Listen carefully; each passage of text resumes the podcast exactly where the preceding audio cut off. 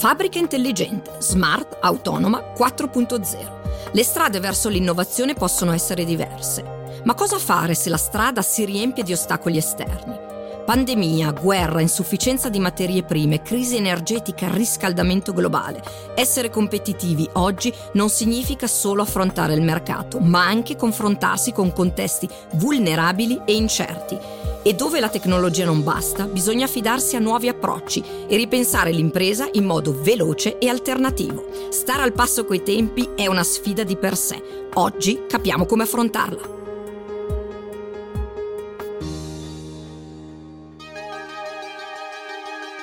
Sono Nicoletta Boldrini, giornalista e divulgatrice in ambito tecnologico. State ascoltando Monoliti, il podcast di Telmotor sull'innovazione d'impresa.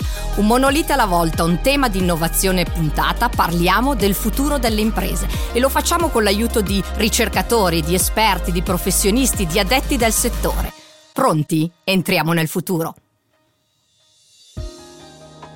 Oggi parliamo di questi temi insieme a Maurizio Selini, responsabile RD dell'area automazione di Telmotor. Benvenuto Maurizio. Buongiorno. Guardando la situazione del mondo manifatturiero nazionale di casa nostra, quanto sono davvero autosufficienti le industrie italiane e come si collocano nel percorso verso l'industria 4.0?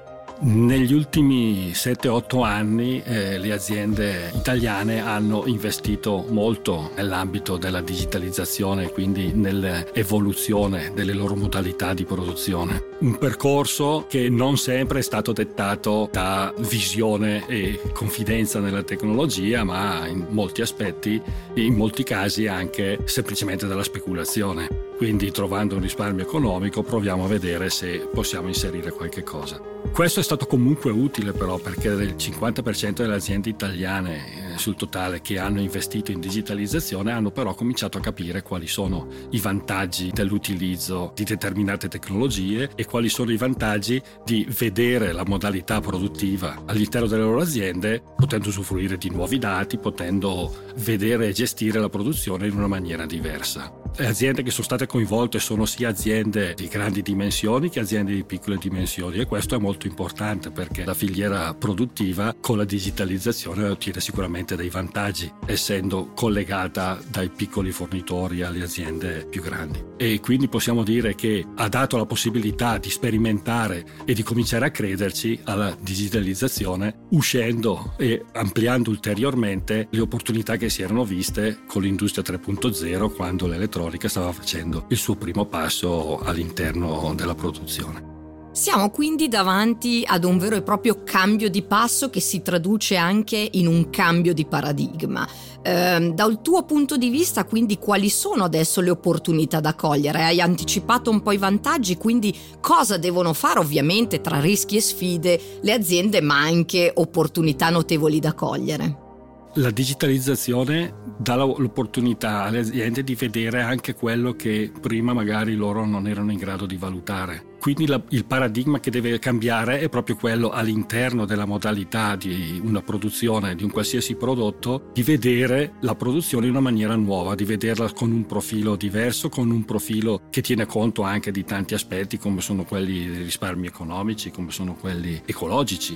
Un'altra cosa importante abbiamo visto come in questi anni qualsiasi fattore esterno può influenzare la produzione, le materie prime che mancano, l'aumento dei costi, le guerre, le pandemie economie e, e tutto questo fa in modo che la situazione all'interno di una fabbrica sia sempre troppo vincolata a queste situazioni. Più il paradigma ci porta a, a essere autonomi e consapevoli di quello che stiamo facendo all'interno della fabbrica e meno possiamo essere dipendenti o comunque in qualche modo sentirci penalizzati da fattori esterni. I produttori queste cose sicuramente le capiscono. Dalla fabbrica intelligente alla fabbrica autonoma. È un vero cambio di paradigma. Ma qual è la soluzione e soprattutto cosa si intende per fabbrica autonoma e che differenza c'è con la fabbrica intelligente? La fabbrica intelligente assolve pienamente ai compiti che gli sono stati assegnati, i compiti per i quali è stata progettata, quindi un percorso produttivo ha un suo iter con delle sue tolleranze per ottenere determinati risultati. Cambiando il paradigma di visione della produzione abbiamo bisogno che la fabbrica non sia più così per quanto performante ma rigida, ma che diventi un pochino più flessibile e l'autonomia all'interno della fabbrica, quindi che sia in grado di ragionare e di prendere delle considerazioni e delle decisioni da sole, sono sicuramente importanti e non tengono conto magari di fattori esterni o comunque ne tengono conto proprio per non subirne le conseguenze. Maurizio, ti ringrazio, torno da te tra pochissimo perché su questo paradigma approfondiamo immediatamente con il nostro ospite di oggi. Ospite con noi a Monoliti c'è Giuseppe Biffi, Digital Enterprise di Siemens. Benvenuto Giuseppe. Buongiorno. Approfitto della tua presenza proprio per chiederti che cosa caratterizza la fabbrica autonoma, quali sono gli elementi che la distinguono dalla fabbrica intelligente.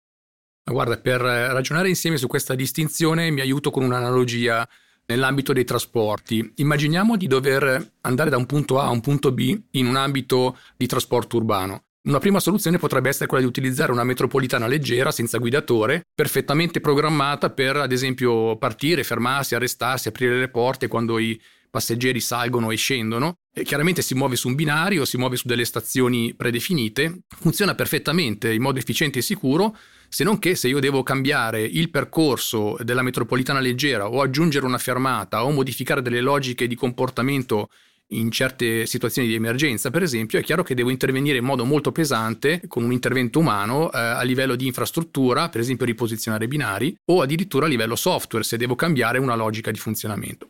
Questo è il caso della fabbrica intelligente automatica, quindi quello che noi tutti conosciamo come fabbrica automatica, che ripeto è perfettamente efficiente nell'ambito di quello che è l'obiettivo che è stato programmato e predefinito.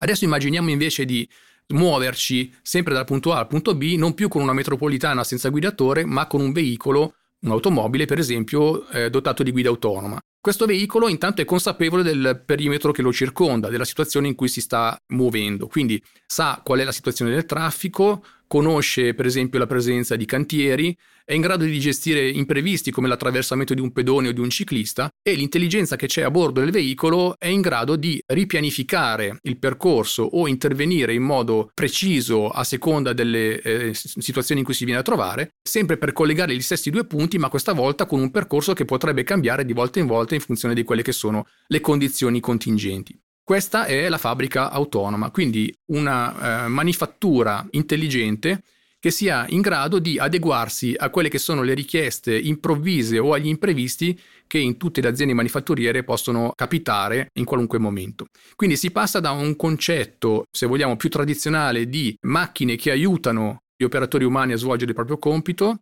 a una fase invece in cui le macchine imitano il comportamento umano in modo sempre più efficiente, fino a un punto che è quello della fabbrica autonoma, in cui la macchina addirittura riesce a aumentare o potenziare le capacità dell'essere umano. Ovviamente tutto questo per poter accadere richiede l'adozione di un certo numero di tecnologie. Per esempio alcune di queste sono già anche abbastanza note, già utilizzate, penso all'Internet of Things e al Data Analytics che ci permettono insieme al 5G di raccogliere in modo efficiente dati di impianto relativi appunto alla situazione produttiva in cui ci troviamo, piuttosto che per esempio al digital twin, quindi alla capacità di eh, rappresentare una fase produttiva o un processo produttivo o un'intera fabbrica in un mondo virtuale per mettere alla prova quel, quello specifico progetto e capire come performa, come si comporta. Esistono tecnologie anche un po' più eh, innovative come il generative design, ossia la capacità di un software di progettare lui una mia macchina o un mio prodotto in varie soluzioni costruttive, in varie alternative, per poter poi selezionare tra queste come appunto fosse una selezione naturale, quella più prestazionale dal punto di vista degli obiettivi che io ho assegnato al mio software.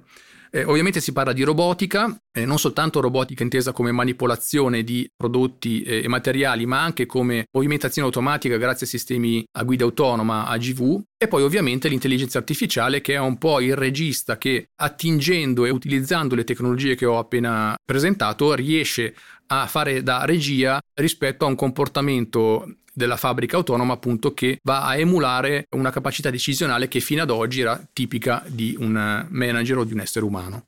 Il contesto attuale non è eh, dei più semplici perché le aziende devono eh, navigare ovviamente in situazioni di ambiguità, di instabilità, di, eh, di, incertezza. Quindi come fanno a capire qual è il momento adatto per innovare o per cambiare passo nei percorsi di innovazione anche districandosi tra tutte queste tecnologie che hai citato? Come fanno a eh, segnare un passo di cambiamento al contempo ovviamente minimizzando i rischi in un contesto non facile? Ah, sicuramente le aziende sanno quando è il momento di cambiare passo o di intervenire con delle innovazioni e se ne rendono conto tutti i giorni perché tutti i giorni vengono costantemente stimolate a reagire rapidamente. Pensiamo ad esempio alle situazioni che conosciamo benissimo, c'è stata la pandemia, c'è una guerra in corso ci sono problemi di approvvigionamento delle materie prime, ci sono dei problemi di costi dell'energia. I clienti chiedono di spostare magari un ordine anticipando i tempi, quindi io magari devo gestire una situazione in cui non ho tutte le materie prime che mi servono, magari ne ho altre e quindi mi serve decidere come ripianificare il mio ciclo produttivo in modo da rispondere contemporaneamente alle esigenze dei miei clienti e facendo fronte comunque a quello che io ho in questo momento a disposizione come risorse e come materie prime. Quindi Diciamo che il momento è questo, è sicuramente questo il momento in cui è indispensabile pensare a un modo più intelligente e più smart per gestire la propria realtà manifatturiera. Anche perché io penso che sia passato il momento, forse questo era vero qualche anno fa, una ventina d'anni fa, in cui ci si poteva permettere di aspettare, di valutare se una tecnologia era matura piuttosto che no, o guardare se qualche competitor o qualche azienda l'aveva già adottata con profitto oppure no. Oggi dobbiamo un po' lanciarci con un po' più di coraggio nell'adottare una tecnologia, ovviamente con tutte le priorità e i vincoli che ogni azienda si può permettere, ma non dimentichiamo che oggi esistono anche, a differenza del passato, molte modalità operative per accedere alle tecnologie a basso costo. Parliamo per esempio del software as a service piuttosto che di altre modalità smart per fare dei progetti pilota. Quindi l'invito dal mio punto di vista sarebbe quello di non spaventarsi, di accedere, provare, mettere alla prova queste tecnologie con dei progetti pilota e devo dire che da questo punto di vista siamo eh, sicuramente a disposizione Telmotor e Siemens a supportare le aziende manifatturiere italiane in questo loro percorso. Giuseppe, ti ringrazio per le tue riflessioni. Maurizio, torno da te con le ultime considerazioni. In questo cambio di paradigma che abbiamo affrontato nella puntata odierna di Monoliti c'è sicuramente eh, un altro ambito importante da non trascurare, che è quello delle competenze ed è anche l'elemento dove eh, si vede forte la partnership tra le vostre realtà. Che cosa concretamente riuscite, potete fare per accompagnare le aziende? Sì, innanzitutto è fondamentale per le aziende ottimizzare le competenze dei propri collaboratori. Competenze che erano necessarie tanti anni fa, erano limitate alla manualità o per svolgere dei compiti ripetitivi, le competenze che sono necessarie oggi invece sono molto trasversali, devono avere una visione eh, orientata non soltanto a un punto della produzione, ma a tutto quello che serve per arrivare ad una produzione ottimizzata, quindi c'è bisogno di, che il personale abbia una formazione il più possibile all'interno all'interno della fabbrica e il più possibile completa per tutto il processo produttivo. Sarà la fabbrica autonoma che si farà carico di tutti i lavori ripetitivi, magari pericolosi e via dicendo, mentre invece le competenze necessarie delle persone saranno quelle che gli permettono di avere una visione un pochino più creativa, un miglioramento o addirittura andare a mettere mano alla parte dell'intelligenza artificiale per riuscire a correggere gli algoritmi e avere ancora una migliore prestazione della fabbrica autonoma. Quindi via dalla produzione ma soprattutto nella parte strategica e di riprogettazione di una fabbrica che dovrà essere una progettazione adeguata all'autonomia e non più semplicemente alla semplice automazione come abbiamo conosciuto fino adesso. Giuseppe, vuoi aggiungere qualcosa sul tema delle competenze?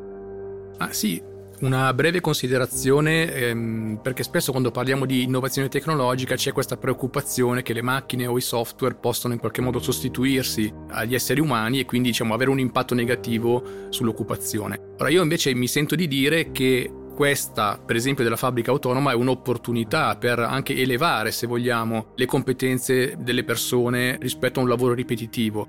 Tutto sommato, una volta il lavoro ripetitivo era stringere ripetutamente un bullone con una chiave inglese e nessuno poi si è lamentato del fatto che lo facesse una macchina, oggi un lavoro ripetitivo potrebbe essere analizzare un foglio dati Excel, studiarsi gigabyte di dati, quando lo potrebbe fare un'intelligenza artificiale. Quindi il messaggio è non focalizziamoci troppo su questo aspetto perché come dimostra la storia, la storia recente, poi alla fine tutto questo si traduce in maggiore responsabilità verso le persone, più spazio alla creatività rispetto a quello che invece è il nostro modo di lavorare attuale. Certo, Maurizio, torno da te per un'ultima eh, considerazione su un tema che in realtà approfondiremo nelle prossime puntate di Monoliti, ma inter- mi interessa molto la, la tua eh, riflessione, il tuo punto di vista, il tema della sostenibilità. Quando si incontra e come può eh, arrivare ad esserci il binomio tra sostenibilità e fabbrica autonoma? Sì, credo che sia assolutamente uno dei pilastri di questa evoluzione, di questo cambiamento evolutivo dell'azienda. Abbiamo accennato come fattori esterni possono mettere in difficoltà un'azienda, ma questi fattori esterni, se sono governati, possono aiutarci addirittura a risparmiare energia o a ottimizzare l'utilizzo di determinate materie prime che stanno diventando sempre più rare e quindi credo che l'aspetto ecologico e soprattutto di una fabbrica nel momento in cui diventa autonoma e questa diventa una delle sue priorità all'interno dei suoi algoritmi, sicuramente porterà vantaggi anche per il risparmio energetico oltre che per la qualità dei prodotti. Grazie mille Maurizio, grazie Giuseppe.